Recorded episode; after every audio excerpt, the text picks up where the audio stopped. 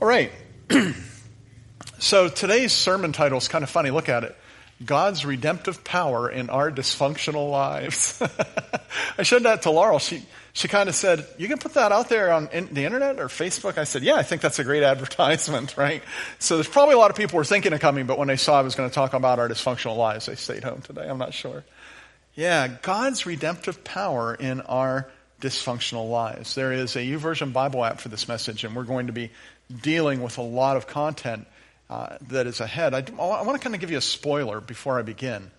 At the end of this, everything works out okay. There's a spoiler. At the end of this, the main character, whose name is Joseph, is ruling over his brothers, so to speak. And they're afraid because Dad dies. And now there's no one to protect them from Joseph. And they treated him like dirt. And he notices that they're afraid. And he says this. He doesn't deny that they did a bad thing. He says, you meant it for evil, but God meant it for good. The saving of many lives. And what he's saying is that behind the scenes, while there's an intense degree of dysfunction in the world in which we live, there is a God who is redeeming that dysfunction, making that evil, making that loss, making that pain into something beautiful, something good. So that's what we're going to talk about today. Did I tell you there's a Bible app event available for this? I did. It could be your friend if you want to follow along that way, or else you can go to Genesis 37. That's where we'll be. So I said to some people before the service of different ages, I said, what is this phrase? Is this phrase something you're familiar with? Meanwhile, back at the ranch, is that a phrase you're familiar with? Yeah, some of you are nodding. Some of the younger guys are like, yeah, I never heard that phrase before. And honestly, I don't know that I ever heard it anywhere except for people like my dad would say it. Meanwhile, back at the ranch, and here's where they got it, I'm pretty sure. Back in the days, before there was the internet and before there was television, there was this thing called radio. I don't know if you've ever heard of it before. And on radio, there were dramas. This is what I've been told. My children, you know that show, The Christmas Story with You'll Shoot Your Eyes Out, Kid? Every time we watch that, my daughter will look at me and say, Dad, is this the way it was when you were a little boy? I said, no, I'm not that old, right? So I don't remember the radio dramas. I'm not that old. But in those radio dramas, they would have a lot of them were Westerns, and they'd have to go from one scene to the next. And how do you do that when people can't see the scene? And so what they would do is they would have the marshal who's captured by the outlaw gang up in the mountains, and it looks like he's going to be killed any minute. And then you'd hear the voiceover say, meanwhile, back at the ranch, and they'd show you that back at the ranch, the good guy was putting together a posse to go save him, you know? So there's something bad happening here, but meanwhile, back at the ranch, there are good plans cooking, and everything's going to be okay. I guess you might call that scene cutting. Is that what you call that? That's what I'm calling it. Scene cutting. It's really become more natural. We don't even need the meanwhile kind of thing anymore. For example, C-3PO and R2-D2. Are hanging out in the control panel. I'm sorry, not the control panel, the control room. Yeah, look, you're shaking your head. No, you're such a nerd, Mike. I watch it all the time. C-3PO and R2-D2 are hanging out in the control panel. No, the control room. I'm not going to make it today. Meanwhile, Han, Chewie, Luke, and Princess Leia are down in the trash compactor, and it's beginning to close them down. Meanwhile, Obi-Wan Kenobi is trying to disable the tractor beam that holds their ship. And meanwhile, the stormtroopers are on the way. And you never heard the word meanwhile. They just cut from scene to scene to scene to scene. And that multi-layering was evidence to you. Multi-layering is common in stories today because multi-layering is common in life. That while you're going through whatever it is you're going through, meanwhile, there's something else that's happening that corresponds with that. And the story of Joseph and his brothers is an excellent example of that. Although the story as you read it never gives you a clue about that. There's no actual cutaway to meanwhile in Egypt or meanwhile in Shechem. None of that is happening. But God is working in other places behind the scenes in Joseph's life. He is actually redeeming the dysfunction that is the family of Jacob. Redeeming. You know what that means. Redemption. Redemption means taking something that is dark, something that is despairing, something that is lifeless, and fixing it, healing it, infusing it with hope, enlivening it. Have you seen the movie, The Shawshank Redemption? There's a hopeless situation where someone is placed in prison for an extremely long period of time, and it looks like it's going to be a miserable life. But the way he approaches prison and the way he interacts in prison, he takes a terribly bad thing, and it is redeemed into a great story and a pretty interesting life. God specializes in redemption. When Christ died on the cross, the scripture tells us he was dying to redeem us from an old way of life to a new way of life, to enliven us, to take away our despair, to carry away our pain, to fill our hearts with joy. I happen to believe that the story of Joseph is one of the most powerful historic accounts of the redemptive power of God. And we're going to look at it today. And as we look at it, I want to suggest to you that that same redemptive power is happening in your own history, in your own life. So your Bibles are open to Genesis chapter 37, and we're going to begin looking at the dysfunction. Speaking of dysfunction, there it goes. At the dysfunction that is in the life of Joseph and his brothers. And the first thing that we see, the first evidence of that dysfunction, is just a disagreement on what is right and what is wrong, kind of a differing moral values. You know that if you marry someone who doesn't have the same set of moral values as you, there's going to be a degree of dysfunction until you straighten that out. It's going to cause conflict regarding money. It's going to cause disagreement regarding how you should behave toward your children and toward your parents and toward your children when they become parents. It's going to cause discord in how you spend your time and how you spend your lives. That kind of dissonance was evident in Jacob's family. We're going to read just about the whole of chapter 37. We're going to start with the second verse. It says, "This is the account of Jacob's family line. Joseph, a young man of 17, was tending flocks with his brothers, the sons of Bilhah and the sons of Bilhah and the sons of Zilpah, his father's wives, and he brought their father a bad report about them." Man, I want to know what they were doing. Don't you? I'd like to know what that bad report is. It's not that I'm nosy. I'm just interested. I just want to know what that report is. Doesn't tell us what it is. You may have heard people speaking about this passage. I know I have. And they kind of suggest that Joseph is a tattletale. And they criticize him for being a tattletale. But the text really doesn't give you enough evidence to say that. What it does say, or what it does let us know, is that Joseph has a higher standard of morality than his brothers do, at least these brothers. And those differing positions on morality were causing discord. But hear this sentence, because I'm going to say it 12 times. God can redeem such dysfunction. The chapter doesn't show us what's happening behind the scenes, but meanwhile, back at the ranch, redemption is on the way. Let me give you a second piece of evidence regarding this dysfunction, and that is that the parents played favorites. Someone sent me a text this week, and they said, you know, I'm thinking of the story of Jacob and Esau, and look at them playing favorites. They're doing that all the time. And I said, yeah, the Bible, just because it reports something doesn't mean it condones it, right? It reports a lot of bad things, and it's not condoning this at all. We saw it, though, back in Genesis 25-28, where it said Isaac, who had a taste for wild game, loved Esau, but Rachel loved Jacob. And now we see it in verse 3 of this chapter. It says, "Now Israel," and remember that's Jacob's new name, "Now Israel loved Joseph more than any of his other sons because he had been born to him in his old age, and he made an ornate robe for him."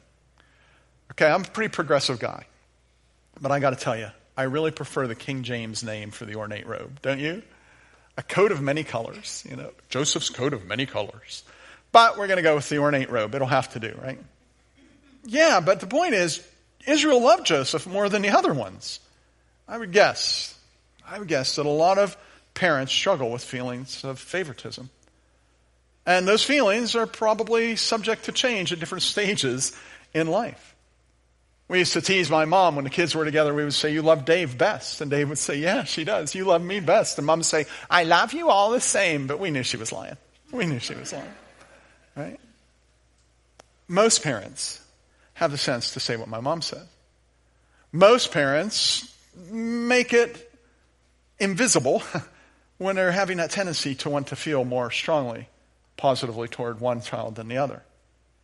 And you would never, if you're a good parent, you would never want one child to feel he was loved less than the other. And you would surely not give an ornate robe to one of your children and let the other 11 get nothing at all. That's dysfunction. Jacob, however, he must not have gotten that memo. But God can redeem such dysfunction. This chapter doesn't show us what's happening behind the scenes. But meanwhile, back at the ranch, redemption is underway. Let's look at a third evidence of the dysfunction. These are emotionally driven personalities, and they make emotional decisions that they will live to regret. Human beings are kind of complex. And I'm guessing that you guys feel like, well, I make my decisions based on rational thought, on logic. But every successful salesman will just laugh when they hear you say that. Because they know that the car you drive, and don't take offense here, but I'm going to say this, the candidate you vote for, and the food you choose to eat, and the clothing that you put on this morning, that all of those things were not just influenced by rational thought, that some of those things were influenced by your emotions. You know, when I used to wear suits and I would line them up on Sunday or in my closet, I always pull from the left, return to the right. Pull from the left, return to the right. It was a very logical way that I put on clothes. But now that doesn't happen because I don't wear suits and I have a larger variety.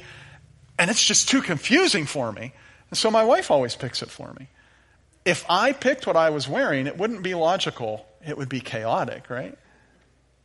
But I guarantee you this morning there was a good number of us who stood in front of the mirror for just a moment and said, yeah, I can't wear that. And logic had nothing to do with it. We are emotional creatures in every aspect of our life. And that's not just okay, that's good. Aren't you thankful that you fell in love? And don't you think it's neat when you just see your child or a grandchild and it makes your heart just flutter? And isn't it cool too when someone wins the big game and you're so glad for them and you feel that in your heart? Emotion's a beautiful thing. But when emotion drives you to abandon your morality, emotion becomes a problem. And that's what was happening here. Look at verse 4. When his brothers saw that their father loved him more than any of them, they hated him and could not speak a kind word to him. And if they'd have stopped and thought about it rationally, they would have had to say, it's not his fault, it's Dad's fault. If there's anyone we should quit talking to, it should be Dad. But they were emotionally driven, and hot emotions were going to rule the day. And that is dysfunction. But God can redeem such dysfunction. This chapter shows us that what's happening behind the scenes, it doesn't show us what's happening behind the scenes. But meanwhile, back at the ranch, redemption is underway. Let's look at a fourth example. Something goes hand in hand with this, is a failure to speak with tact. This is a problem in a lot of families. Because I think in most families, people feel like they can just be themselves. And you should be able to be yourself in your family. But that doesn't mean you're exempt from seasoning your words with grace. You can't just say anything in your family. Even in your family. You've got to use some tact. Can I give you a little advice, just in case? Let me just say this. If you are the hated sibling, and you have a dream that someday your brothers will bow down to you, you might want to be careful about revealing the content of that dream to your brothers. You might want to use a little bit of tact. But Joseph is young, and he doesn't use tact. Verse 5 says, Joseph had a dream, and when he told it to his brothers, they hated him all the more. He said to them, listen, this is a dream I had. We were binding sheaves of grain out in the field when suddenly my sheaf rode up and stood upright, while your sheaves gathered around mine and bowed down to it. His brother said to him, do you intend to reign over us? Will you actually rule us? And they hated him all the more because of his dream and what he said. And then Joseph turns around and does it a second time. The very next verse, 9. Then he had another dream, and he told his brothers, listen, he said, I had another dream, and this time the sun, the moon, and 11 stars were bowing down to me. And his dad gives the interpretation in the next verse. It says, when he told his father as well as his brothers, his father rebuked him and said, what is this dream you've had? Well, your mother and I and your brothers actually come and bow down to you, bow down to the ground before you.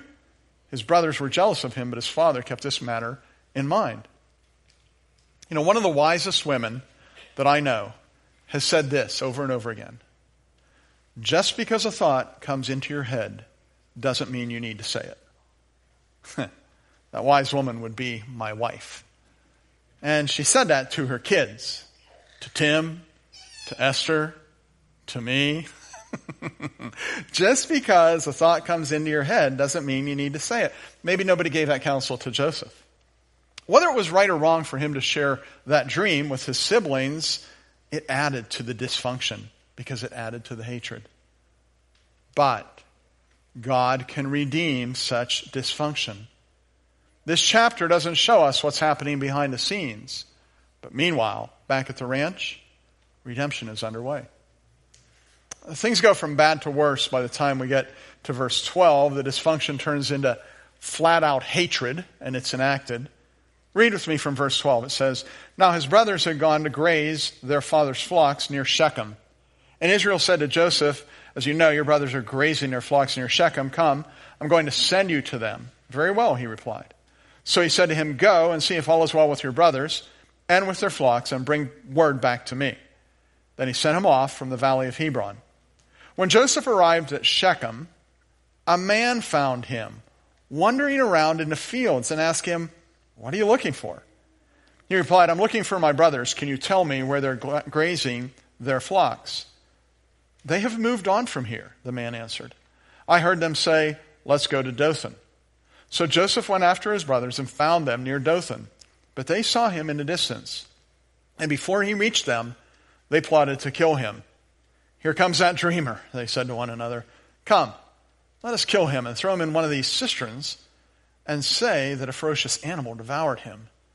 Then we'll see what comes of his dreams. When Reuben heard this, he tried to rescue him from their hands.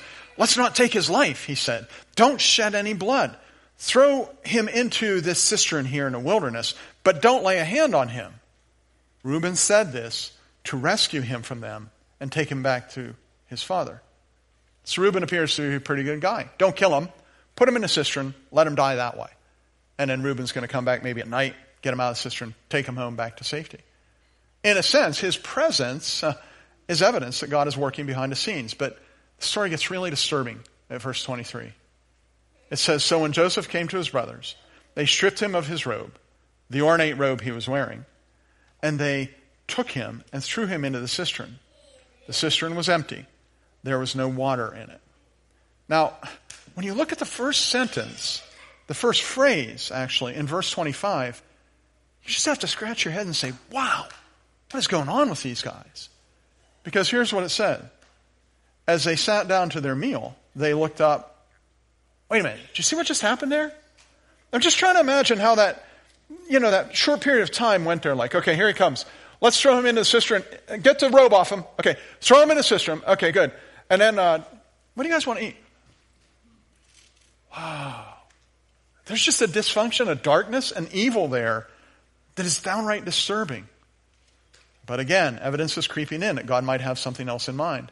Verse 25. They sat down to eat their meal. They looked up and saw a caravan of Ishmaelites coming from Gilead. Their camels were loaded with spices, balm, and myrrh, and they were on their way to take them down to Egypt.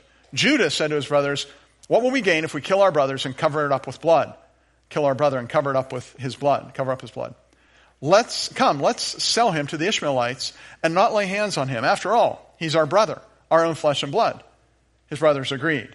So when Midianite merchants came by, his brothers pulled Joseph up out of the cistern and sold him for 20 shekels of silver to the Ishmaelites, who took him to Egypt.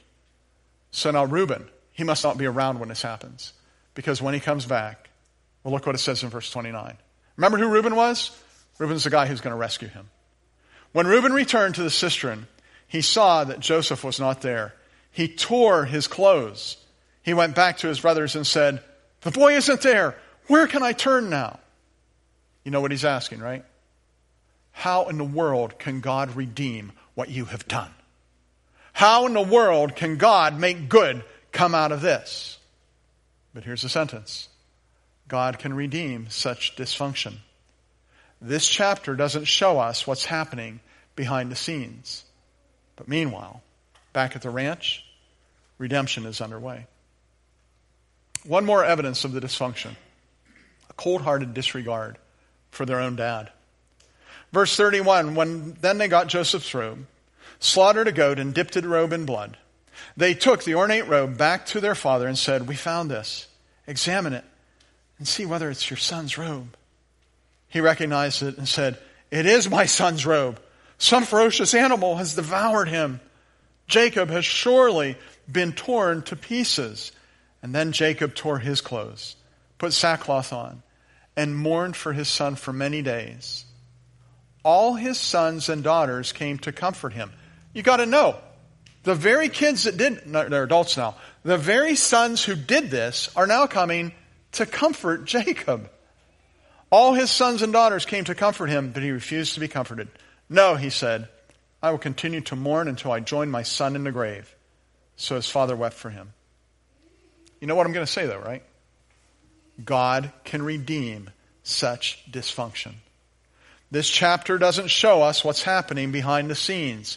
But meanwhile, back at the ranch, redemption is on its way. Now listen, in saying that, I am not making any suggestion that this dysfunction is small or trivial. These are terrible evils. And you and I see too much evil, even in our own circles. The problem of evil haunts human existence. Our lives are marked by family members who don't talk with one another. We all know of friends who used to be friends, but one betrayed the other, and they're not friends any longer. I would guess that you and I even know of people who once worshiped in the same pew together who now will not stand together in the same church. That's dysfunction. That's evil. It haunts humankind. Over a decade ago, there was a popular book called The Shack making rounds in Christian circles. How many read it? Okay, good. Probably about 20% of us put our hands up there. So the story was of Mac, a man whose daughter was kidnapped, little girl kidnapped, and later her body was discovered in a mountain shack. Evidence indicated that the unthinkable had occurred. And in this story, Mac dialogues. He goes to the shack, and there he meets the Father, the Son, the Holy Spirit. And he dialogues with them concerning his pain. The book is a book that wasn't really intended for publication. It sold millions in the end. It really isn't that good a book.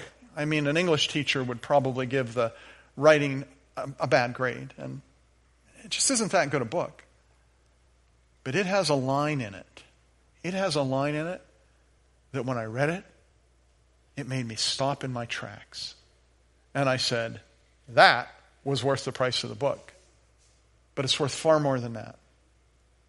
Mac is sitting down with God, and they're talking about what has happened to his daughter and evil, the problem of evil in the world. And Mac asks a question. He actually makes a statement. He says, "I just can't imagine any final outcome that would justify all of this." And he's talking about the murder of his daughter. And God responds, "Mackenzie, we're not justifying it. We're redeeming it." You see, God never justifies dysfunction or evil or bad things. And you don't have to do that either. Sometimes someone will come to you and they'll say to you, "I would believe in God, but he did this," or "he let this bad thing happen." And you might feel in your spirit that you have to justify God and say, "Well, you know, maybe that person deserved that," or something stupid like that. You never have to justify evil. God does not justify evil. He redeems it. He redeems it. He never smiles at sin. He's never happy about the kind of thing that this chapter has detailed in the life of Joseph. But this chapter shows us that somewhere behind the scenes, God is working. That meanwhile, back at the ranch, redemption is underway. Let me help you see it. Let me help you see God's plans for redemption here. It's right in verse 36, kind of gives you the clue, because there's that very word, meanwhile. Meanwhile, the Midianites sold Joseph in Egypt to Potiphar, one of Pharaoh's officials, captain of the guard. Something's happening. Something of which Joseph is unaware. And before this is all over, remember, Joseph will have suffered betrayal at the hands of his brothers, injustice at the hands of a false accuser. He will be imprisoned, and then he will be forgotten by someone who with just a word could have said, hey, Joseph's a good guy, you should let him out of prison. But he forgot. I forgot.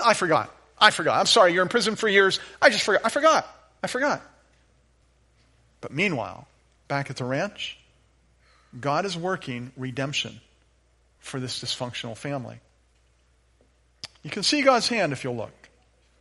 We see that when Joseph went looking for his brothers, God actually put a man at the right place at the right time so that he would find his brothers. God puts people into our lives at the right place at the right time. Let me just go back in your memory here to about 10 minutes ago to verse 14. It says, when Joseph arrived at Shechem, a man found him wandering around in the fields, asking him, what are you looking for? He replied, I'm looking for my brothers. Can you tell me where they're grazing their flocks? They have moved from here, the man answered. I heard them say, let's go to Dothan. There doesn't really seem to me to be a reason for this man to be in the story. I mean, what is that doing in the middle of this story? I've wondered that for years until this week as I was thinking about it. And I realized God is kind of giving you a hint that he's working behind the scenes. What's this guy doing out, walking around in a field? And on top of that, this guy finds Joseph. Joseph doesn't find him. I'm imagining the guy out in the field. That for some reason he went out there, that God led him to go out there, and he sees this young man and says, that guy looks lost. And he walks right over to him and he says, do you know where my brothers are? And he says, you know what? As luck would have it, I happen to hear where they're going. What a coincidence. None of the above. It was neither luck. It was not a coincidence. It was God working behind the scenes so that redemption could be underway. There's no way that Joseph would have known that at that time. But God's redeeming the dysfunction of his family. And then when Joseph arrives as a slave in Egypt, God sends him to get some lessons in management. He hasn't had a lot of them until this time. And he's really preparing Joseph to be part of the redemptive plan. Joseph learns management by being the master of Potiphar's house. It says in verse 4 of chapter 39, Joseph found favor in his eyes and he became his attendants. Potiphar put him in charge of everything in the household, and he entrusted everything to his care, everything he owned. He's managing a pretty wealthy guy's estate. And a few verses later, God kind of says, okay, you got your undergraduate degree, I'm going to get you your master's degree. It's going to be in prison. And in verse 39, he's in prison. I'm sorry, chapter 39, he's in prison. In verse 22, it says, so the warden put Joseph in charge of all those held in prison. And he was responsible for all that was done there. You know, it's almost like God has something in mind for Joseph to oversee later in life. He does. Later in life, Joseph, and this is not an overstatement, Joseph will manage a food storage and distribution process that will save the civilized world. I'll show that to you shortly. But what I want you to hear now is that God is working behind the scenes. This is for the redemption of humankind. There's no way Joseph would have known that. After a few years of training, Joseph kind of needs to be discovered if he's going to do anything. And God sends Joseph to this place, this prison, to be discovered. In verse 41, well, while he's in prison, while Joseph's in prison, there's a couple guys have a dream. A cupbearer to the king and a baker. Each of them have their own dream, and they say, we had this dream, we wish we knew what it meant. And Joseph told them what it meant, and he was right. So then, in Genesis 41, when Pharaoh, ruler of Egypt, needed someone to interpret his dream, the cupbearer begins to speak. In chapter 41, verse 9, it says, today I am reminded of my shortcomings, said the cupbearer. Pharaoh was once angry with his servants, and he imprisoned me and the chief baker in the house of the captain of the guard. Each of us had a dream that same night, and each dream had its own meaning. Now, a young Hebrew was there with us, a servant of the captain of the guard, and we told him our dreams, and he interpreted them for us, giving each man the interpretation of his dream. And things turned out exactly as he had interpreted them to us. And Joseph is discovered. It was his big chance on American Idol for his talent to be shown. And he goes to Pharaoh, and he interprets a dream. So that in verse 41 of chapter 41, Pharaoh says, I hereby put you in charge of the whole land of Egypt. Now, we're not going to go into the details of it, but you're going to see that Joseph's family line is among the many who are spared because of what God is doing. That's part of the redemption. There's no way that Joseph would have expected this, but God is redeeming the dysfunction of his very own family. Before it's over, God will use Joseph to save the civilized world. God is bringing redemption, and he's ensuring that it happens.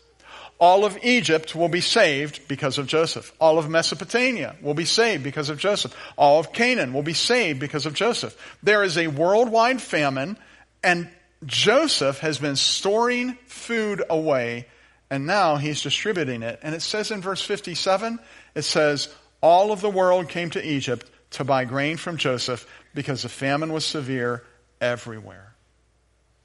No one saw what God was doing, but God made sure that Joseph found his brothers in Dothan. God made sure that Joseph was not killed and placed in a cistern. God made sure that Joseph was sent to Egypt as a slave so he could get there. God made sure that Joseph learned management in Potiphar's household and then upped the game in prison and then was discovered in prison. God made sure that Joseph knew how to store the grain and to distribute it. And what God is doing, hear this. This will make sense to you if you think of it. God is honoring the Abrahamic covenant.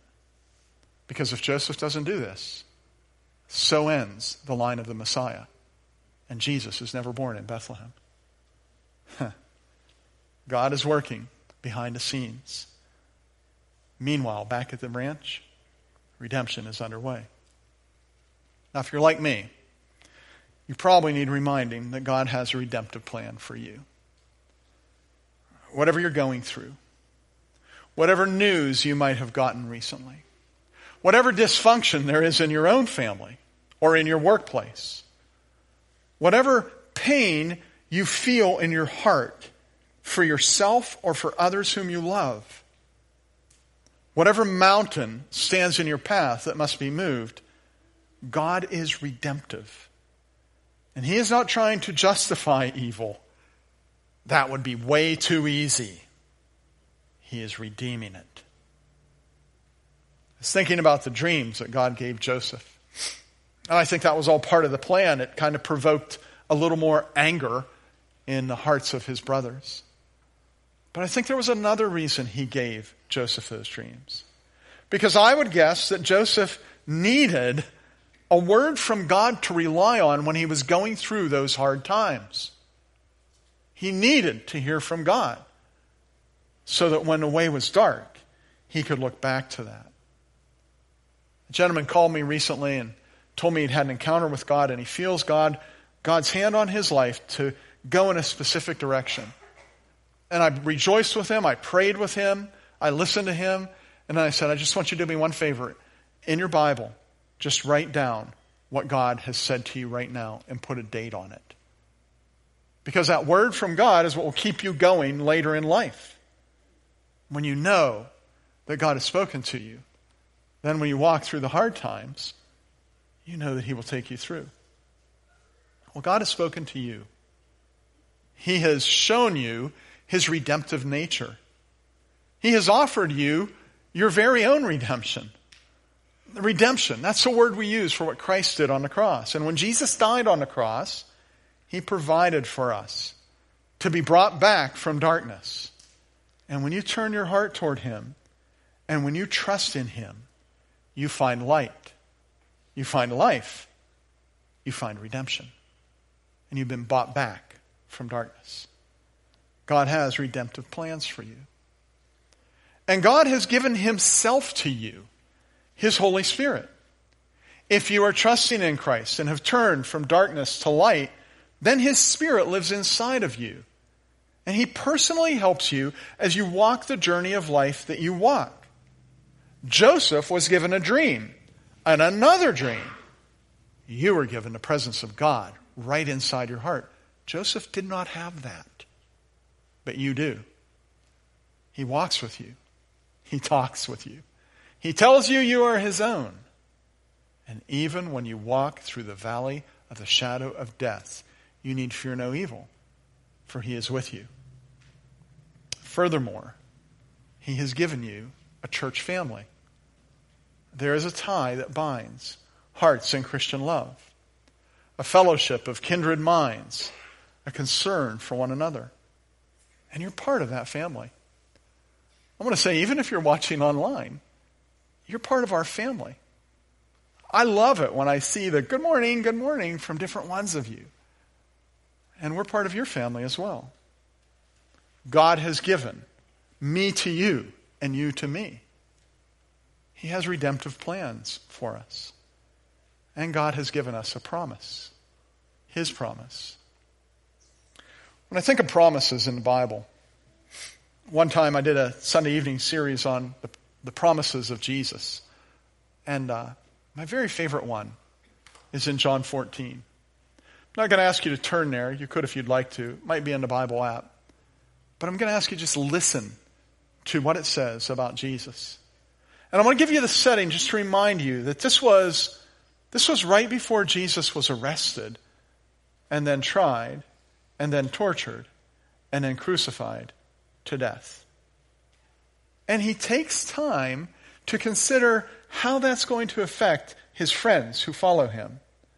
And he speaks words of promise to them. Scripture says in John 14:1, Jesus says, "Do not let your hearts be troubled. You believe in God. Believe also in me. My Father's house has many rooms. If that were not so, would I have told you that I'm going there to prepare a place for you? And if I go and prepare a place for you, I will come back to you and take you to be with me, that you also may be where I am. You know the way to the place where I'm going." Thomas said to him, "Lord, we don't know where you're going, so how can we know the way?" Jesus answered, "I am the way, the truth, and the life. No one comes to the Father except through me." The promise of redemption is Jesus Christ. He is our Redeemer. And he has redemptive plans for you and for all those whom you love. You may not always see those plans. I am sure that there were moments, although the Scripture doesn't reveal it, because I know human beings. I feel confident there were moments when Joshua was like, "How is this happening? What is going on?" But while Joseph was living his ordeal, meanwhile, back at the ranch, God's redemption was underway. And Joseph will come to such a recognition of that when he has the chance to finally let his brothers know how wrong they were, how unfair they were, how unjust they were, it appears that he doesn't even think to mention it. They're afraid because they know what they did. And he says, "You meant it for evil. God meant it for good. You did something bad. God redeemed it." The saving of many lives. I want to be able to see that in my faith walk. I want you to be able to see that in your faith walk. So let's pray that we can see that as we walk together. If you're comfortable doing so, let's stand together and we'll pray. Let's bow our hearts together. Lord Jesus, we are so thankful for your redeeming power. We are thankful, God, for this example of your redemption in Joseph's life. And as we walk the life of faith, may we walk with a sense of confidence in your goodness and in your love and in your redeeming power. Most of us, Father, have given our lives to you. We have said, we see that Christ has died for us, and we want to be forgiven. We will follow you. And we trust in that redemption to pay for our sins.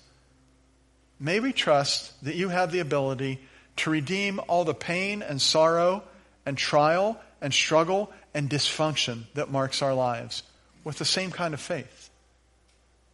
Because I do believe, Father, that behind the scenes, that meanwhile, back at the ranch, your redemption is underway. We trust you because of Christ Jesus. Amen.